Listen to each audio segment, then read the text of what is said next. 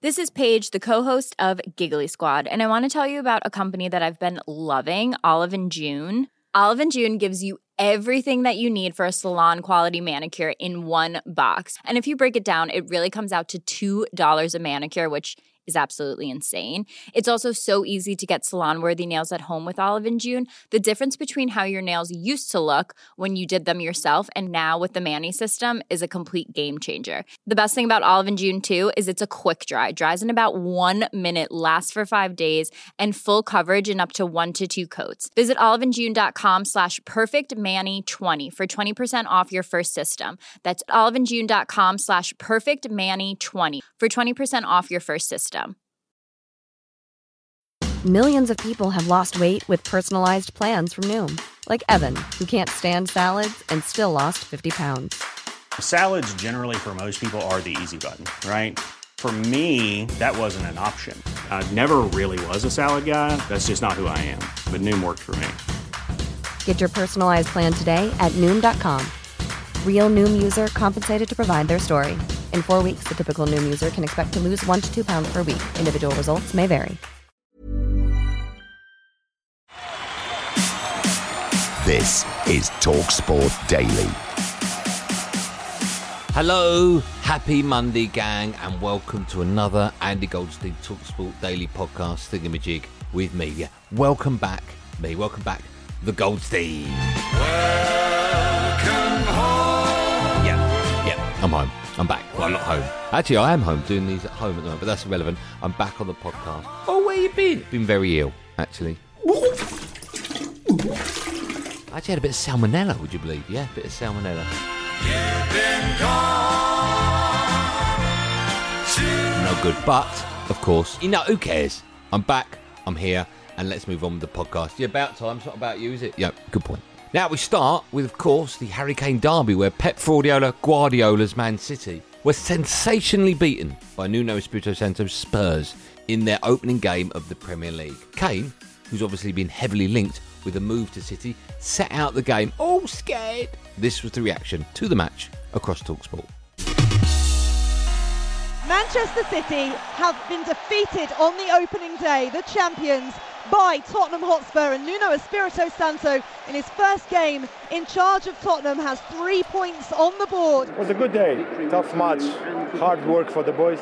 They work really hard, really, really hard. The distances, the covers, the balance, the fight. Very proud. It's a tongue-in-cheek comment that Tottenham don't need Harry Kane. Anyone needs Harry. Everyone will want Harry Kane, but he's not played today. You talk about the Champions League semi-final where he didn't play and Moura got the hat-trick. Why didn't he play in the final? Because Harry Kane came back. Yeah. So sometimes that stifled Tottenham a little bit. Sometimes their way of playing was solely based around Harry Kane. It's the Spurs fans celebrating. Hyun Min Son has scored. And we've seen today that sometimes you don't need that Harry Kane figure and you can go out and put on a performance of togetherness and it gets you that result. Well, I've released a statement saying I won't go into specifics. Surely you owe those fans who've supported Tottenham, who fill the stadium, who sing your name, you owe them an explanation. Don't say I won't go into specifics. If you've got a problem with Daniel Levy, you've got a problem with Tottenham, come out and say it. But what can he say? And listen, uh, listen. I know firsthand that Harry Kane can't say too much because if he does against Tottenham, he will end up getting fined. Trust me, I know. Take the fine. But what uh, can he say? If you care that much, what's a two-week fine to Harry Kane? We concede a lot of transition. Normally, we are good in avoiding this and we control a lot with the transitions. And Nuno was involved, Tottenham was like this, and in general, we create enough chances. Maybe the last pass, the last shoot, we were not completely brilliant, but we did it well, but unfortunately we couldn't win. If you lose four games, you're probably out of the title race this season because the quality in that top four is so strong. But actually, you, you go back to the end of last season, lost the Champions League final, one nil, lost the Community Shield, one nil, lost today, one nil, and still Gabriel Jesus only gets twenty-five minutes at the end of the game. He, he is supposed to be their frontline striker at the moment. So should City be persisting with signing Kane? Well, rock and roll superstar Noel Gallagher thinks that Pep should be chasing Norwegian Erling Haaland instead. Yeah, you know, so... No, that was me. This is Noel.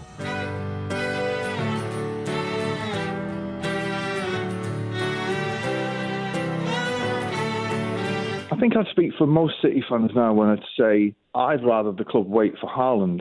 Now, unless so much gone on behind the scenes with Haaland, let's talk of Bayern Munich now. But we need a striker, that's for sure. But if we couldn't get Haaland, can we get Kane? Yes. And why do I say that? Because I said it to all my mates. Because it's not our money. Why are we mad about one hundred fifty million? It's not my money. Not your money. It's the Sheikh's money. And he's got loads of money. So let's spend it. As far as Salah! three nil to Liverpool.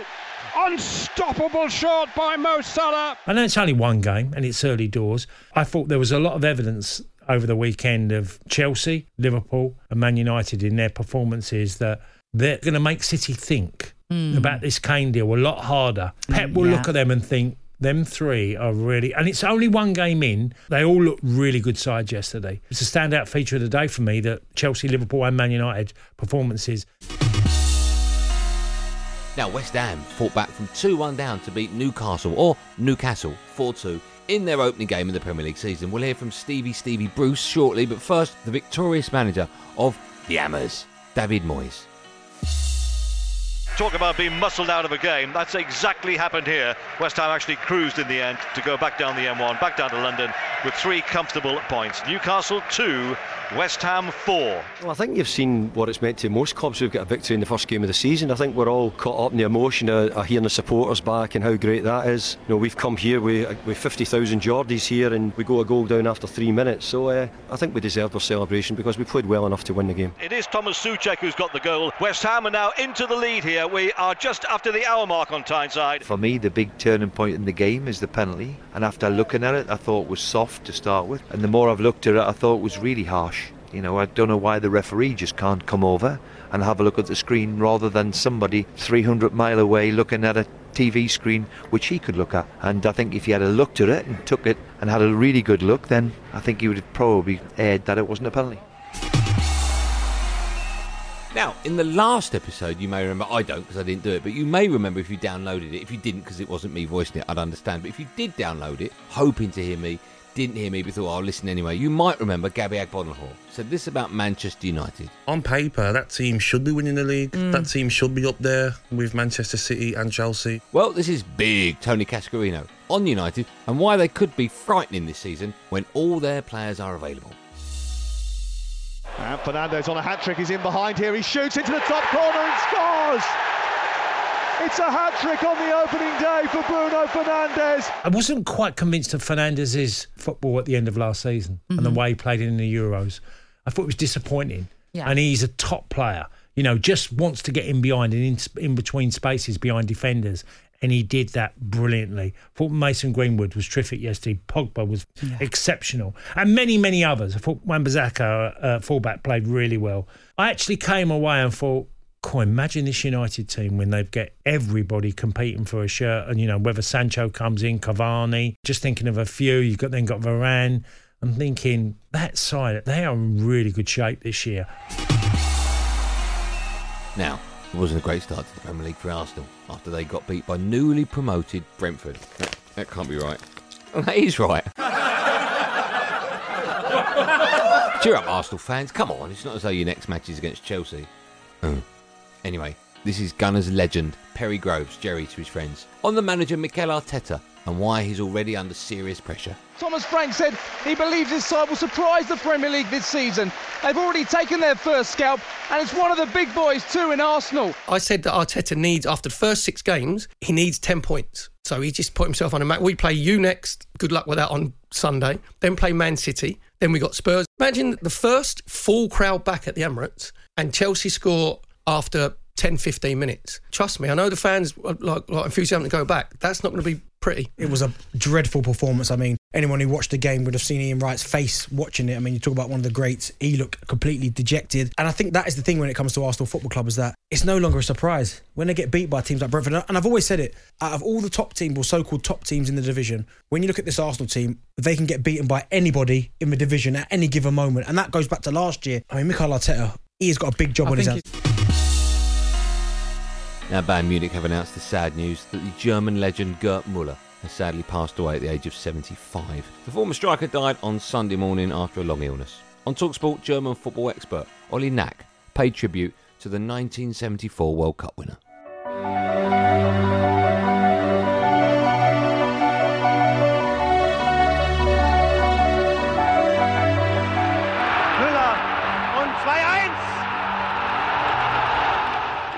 Remembered and even fifty or one hundred years as probably the greatest scorer in the German Bundesliga ever. He will be up there, as you said. If you want to put together a best-of team, he will be in there for sure and for many years to come. He was one of the people who blew my young mind when I first really, really got into football. It's fair to say that in the early seventies, the great strikers had started to drift away. Pele was no longer what he was. Jimmy Greaves was coming to the end of his astonishing time. And the person who replaced him as the best striker around was Gerd Müller, a squat, muscly little man uh, who played for Bayern Munich and Germany. He came to dominate world football. They had a great team, both of them. I mean, the German team was based on Bayern's team, and obviously Beckenbauer at one end of the pitch um, was the huge influence. But the thing they had over everybody else was that they had Gerd Müller. Now, England's cricketers have the edge over India. After day four of the second test at Lord's, they've reduced the Tories to one hundred eighty-one for six in their second innings. India have a lead of one hundred fifty-four going into the final day. This is the England spinner, Moeen Ali, speaking at the close of play. I think it's a fantastic game. I think both teams are in decent situations. I think tomorrow morning is obviously crucial. We've got to try and bowl them out, and we need to get obviously Pan out. So yeah, I think we're going into a great game. Back now to the former Oasis superstar that is Noel Gallagher, recalling the time he bumped into arch rival and former Blur frontman Damon Albarn straight after Chelsea beat City in the Champions League final earlier this year. So there I was. That's me again. Now great through ball, Havertz got it round the goalkeeper, taps it in. Chelsea lead Manchester City in the twenty twenty-one Champions League final.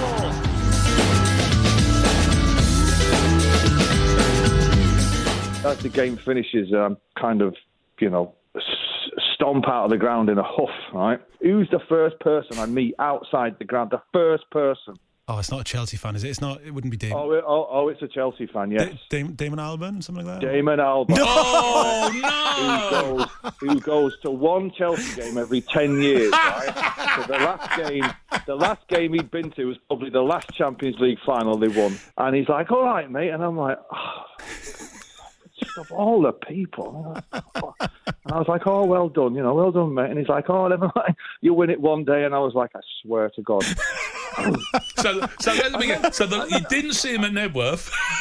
No, yeah, yeah. And, uh, uh, and uh, as he's kind of, you know, consoling me, I'm like, hang on a minute, aren't your team just lifting the trophy? Like now in about ten. What are you doing outside the ground? He's like, oh, I've got to get off early. And I was like, well, I just about sums you up. All the people. So many people.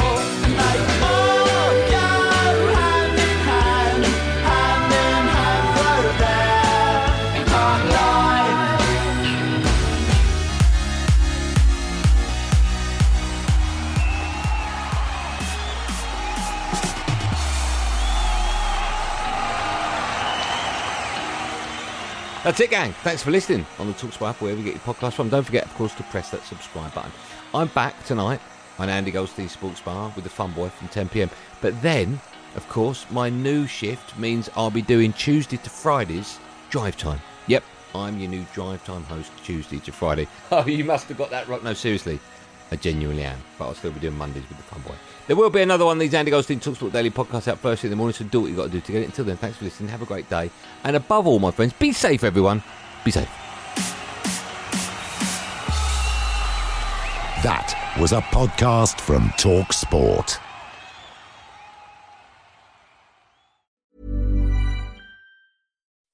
When you make decisions for your company, you look for the no-brainers. If you have a lot of mailing to do, Stamps dot com is the ultimate no-brainer. Use the Stamps dot com mobile app to mail everything you need to keep your business running with up to eighty-nine percent off U S P S and U P S. Make the same no-brainer decision as over one million other businesses with Stamps dot com. Use code PROGRAM for a special offer. That's Stamps dot com, code PROGRAM.